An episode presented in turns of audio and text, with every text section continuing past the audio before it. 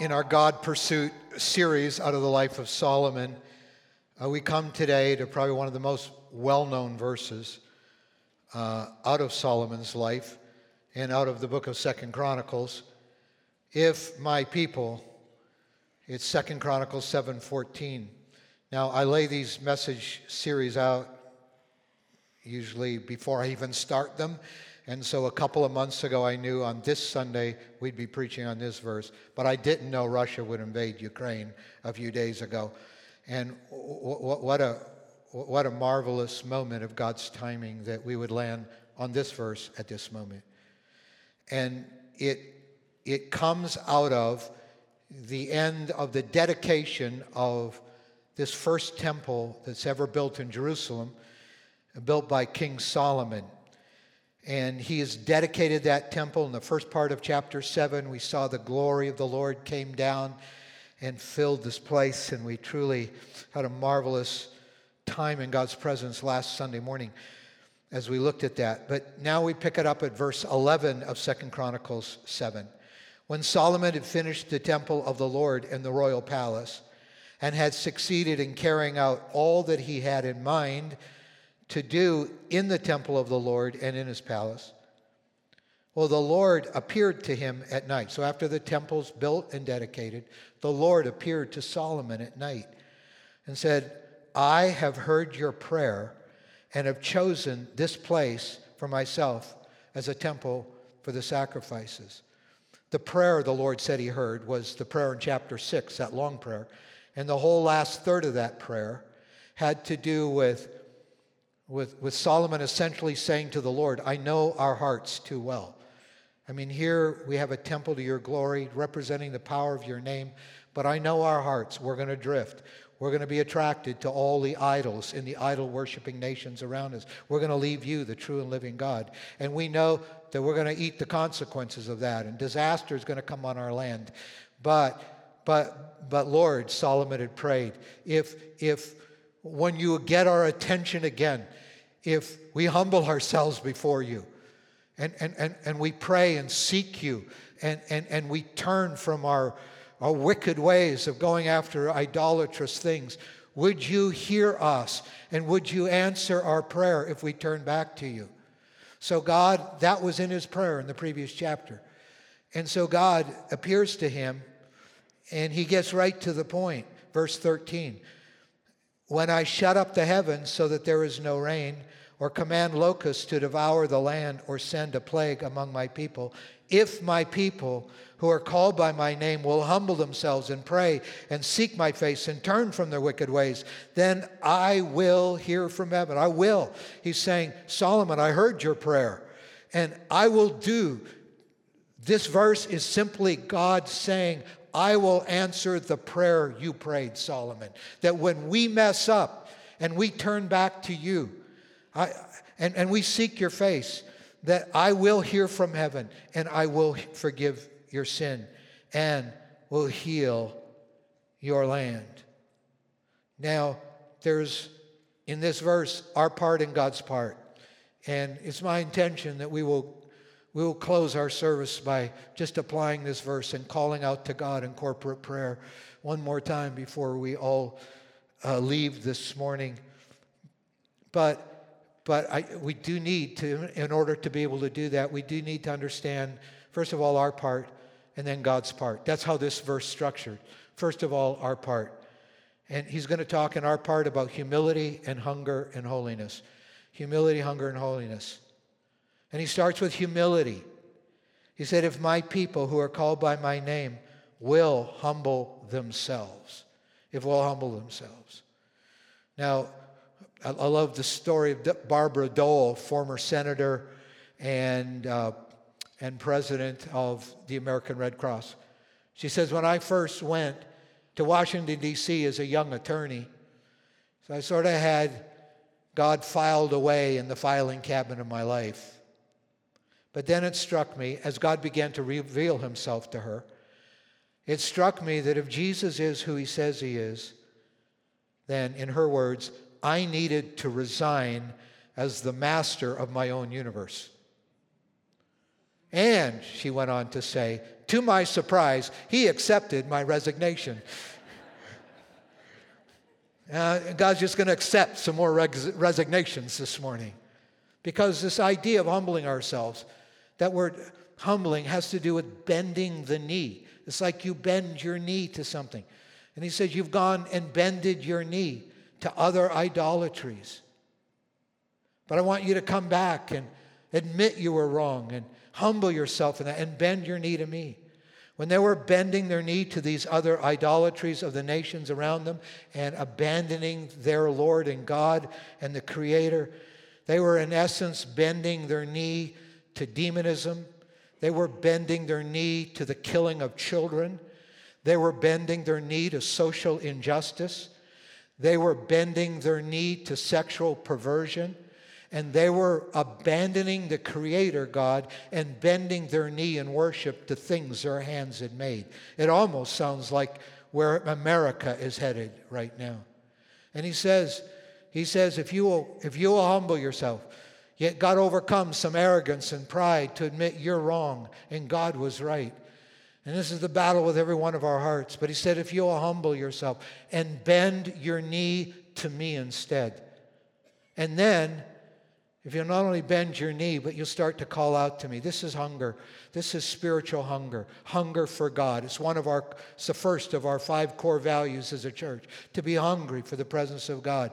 He uses these words pray and seek my face. If you will first bend your knee to me and then pray and seek my face, you, you will turn from stubborn resistance to my will. You'll bend your knee to me. You'll bend to my way. And then you call to me and to pray and to seek my face. Those are probably two ways of just saying the same thing. Lord, we're just hungry for you. And we realize we don't have the resources, so we're calling upon you. And, and, praying really at its core, as we prayed for Ukraine and will again pray even more before we're done today for that part of the world, we, we're, we're just yearning, we're, we're hungering for God's intervention. When you pray for your friends or your children or whatever you pray for, you're yearning for the intervention of Jesus in that life, in that situation where, where there's been a lack of his, his influence. So you pray by yearning, and, and, and when you seek his face, his face is always associated with God's favor. Like that favorite blessing in the Old Testament.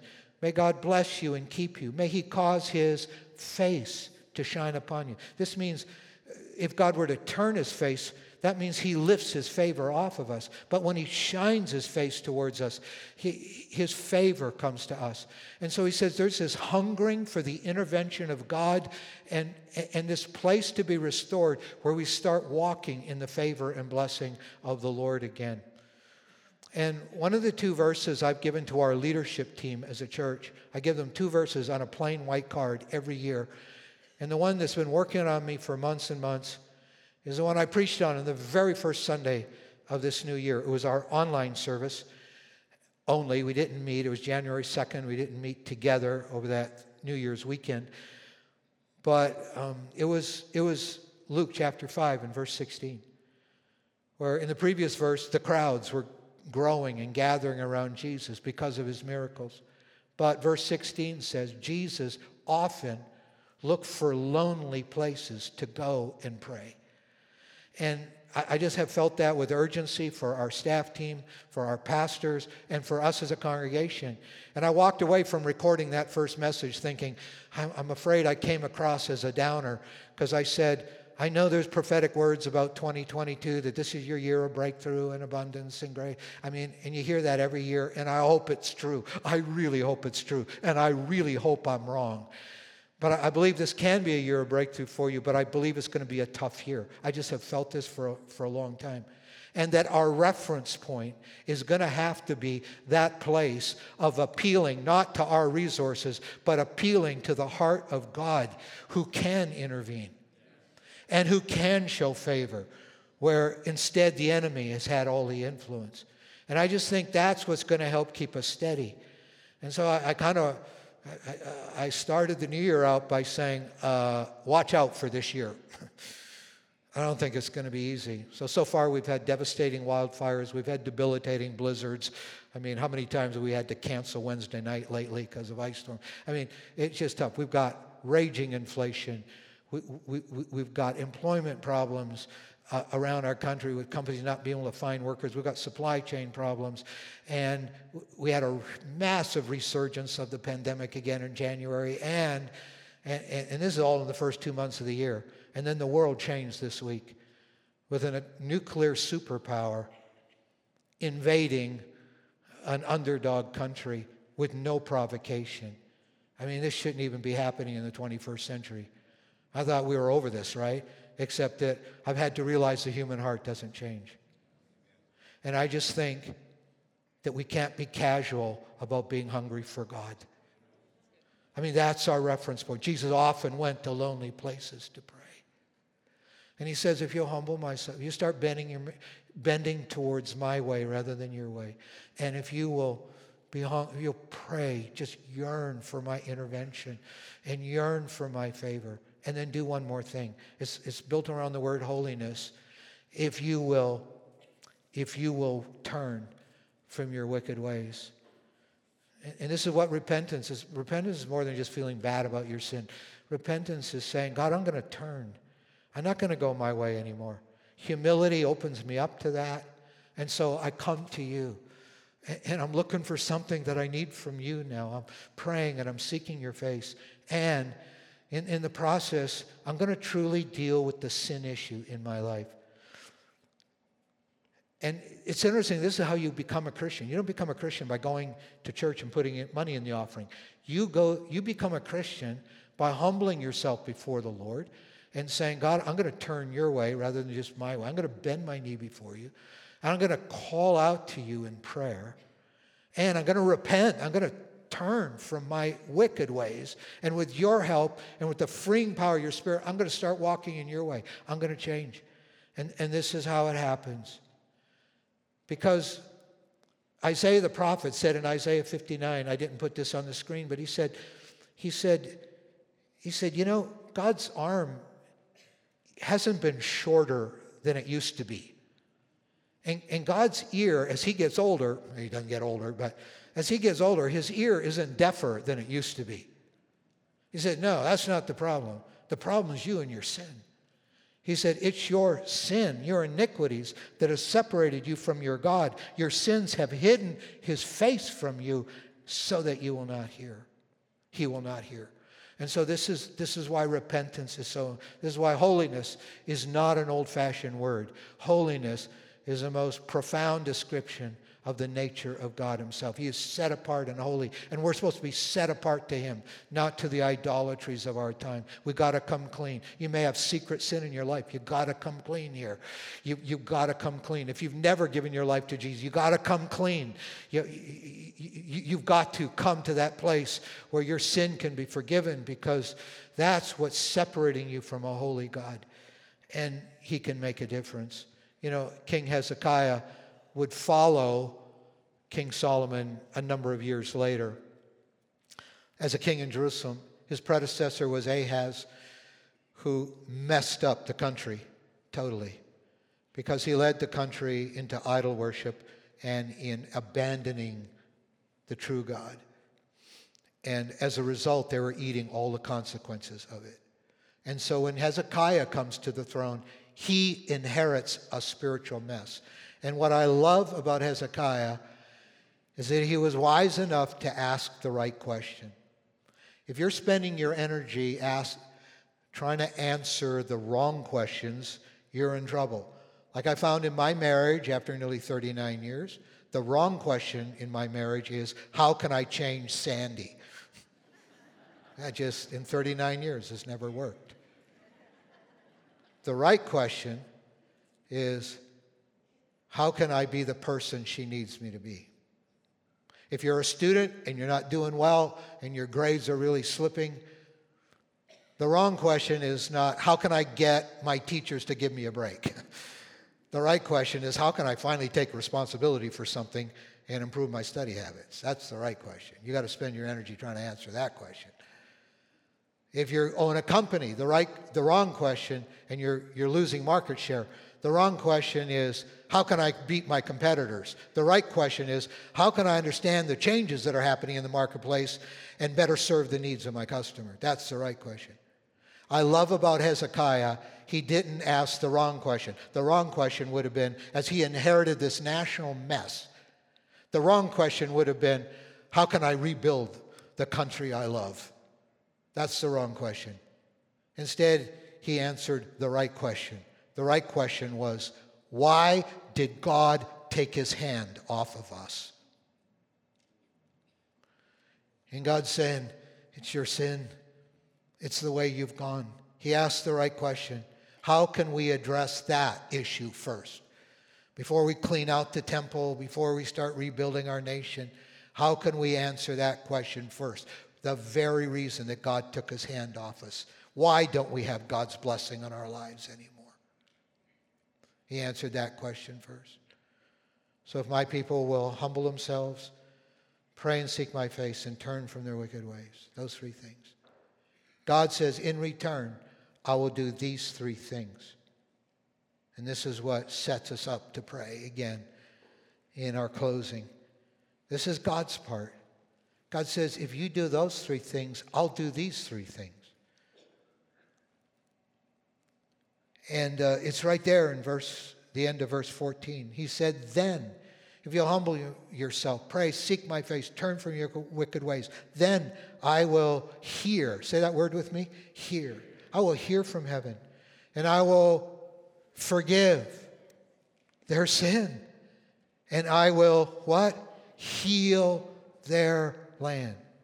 And this humility, hunger, and holiness is always the pathway to spiritual breakthrough, not just back then for Israel, but always. It's the way it's the journey churches take before they see revival. It's it, it's the way our families can turn around and our lives personally can turn around with god's intervention hunger and humility and holiness. But but it doesn't happen with with the end being with our part because god then sweeps in and he says first of all i will hear I quote often to you uh, Psalm 18, verse 6, written by Solomon's father. In my distress, I called to the Lord. I called to my God for help, and from his temple, he heard my voice. Wow. Even my wife Sandy, she's a real woman of prayer, but this week she was praying and she said to me, kind of out of the blue, I was just overwhelmed this week that God actually hears my voice. Can you imagine that, the creator of heaven and earth? He said, I will hear, and then I will forgive it's been said that forgiveness is humanity's greatest need and God's greatest triumph. And we celebrated the center of it with the cup and the bread today in Jesus' work on the cross. So that's why Paul could write in Ephesians 1, verse 7 In him, Jesus, we have redemption through his blood, the forgiveness of sins in accordance not with the scarcity or the stinginess of God's grace, but in accordance, hallelujah, with the riches of God's grace. He bought and paid for it at the cross. And by his blood we have forgiveness. I will heal, I will forgive, I will hear, I will forgive, and this is the God you serve. I will heal. I will heal. It says in verse 17 of Luke 6, describing Jesus himself. He went down with them and stood on a level place. And a large crowd of disciples was there, and a great number of people from all over Judea, from Jerusalem, from the coastal region around Tyre and Sidon, all who had come to hear him and to be healed of their diseases. And those troubled by impure spirits were cured. Thank God. That's why we pray, because there is authority in Jesus against demonic power. He said they were cured. Oh, Jesus, do it again. They were, they were cured of impure spirits. And the people all tried to touch him because, this is stunning to me, power was coming from him. And this is our God, healing them all. Because our God's a healer. It doesn't say power was coming from him and making them feel a little better about their situation. No. Power was coming from him and healing them all. And when Jesus touches and heals us, when we humble ourselves and pray and seek his face, when he heals our family and our lives and our hearts and our bodies and even nations, it's anticipating that moment when Jesus will come again to our world. And truly, as it says in Revelation, the leaves of the tree of life in that powerful picture of heaven will be for the healing of the nations. Hallelujah.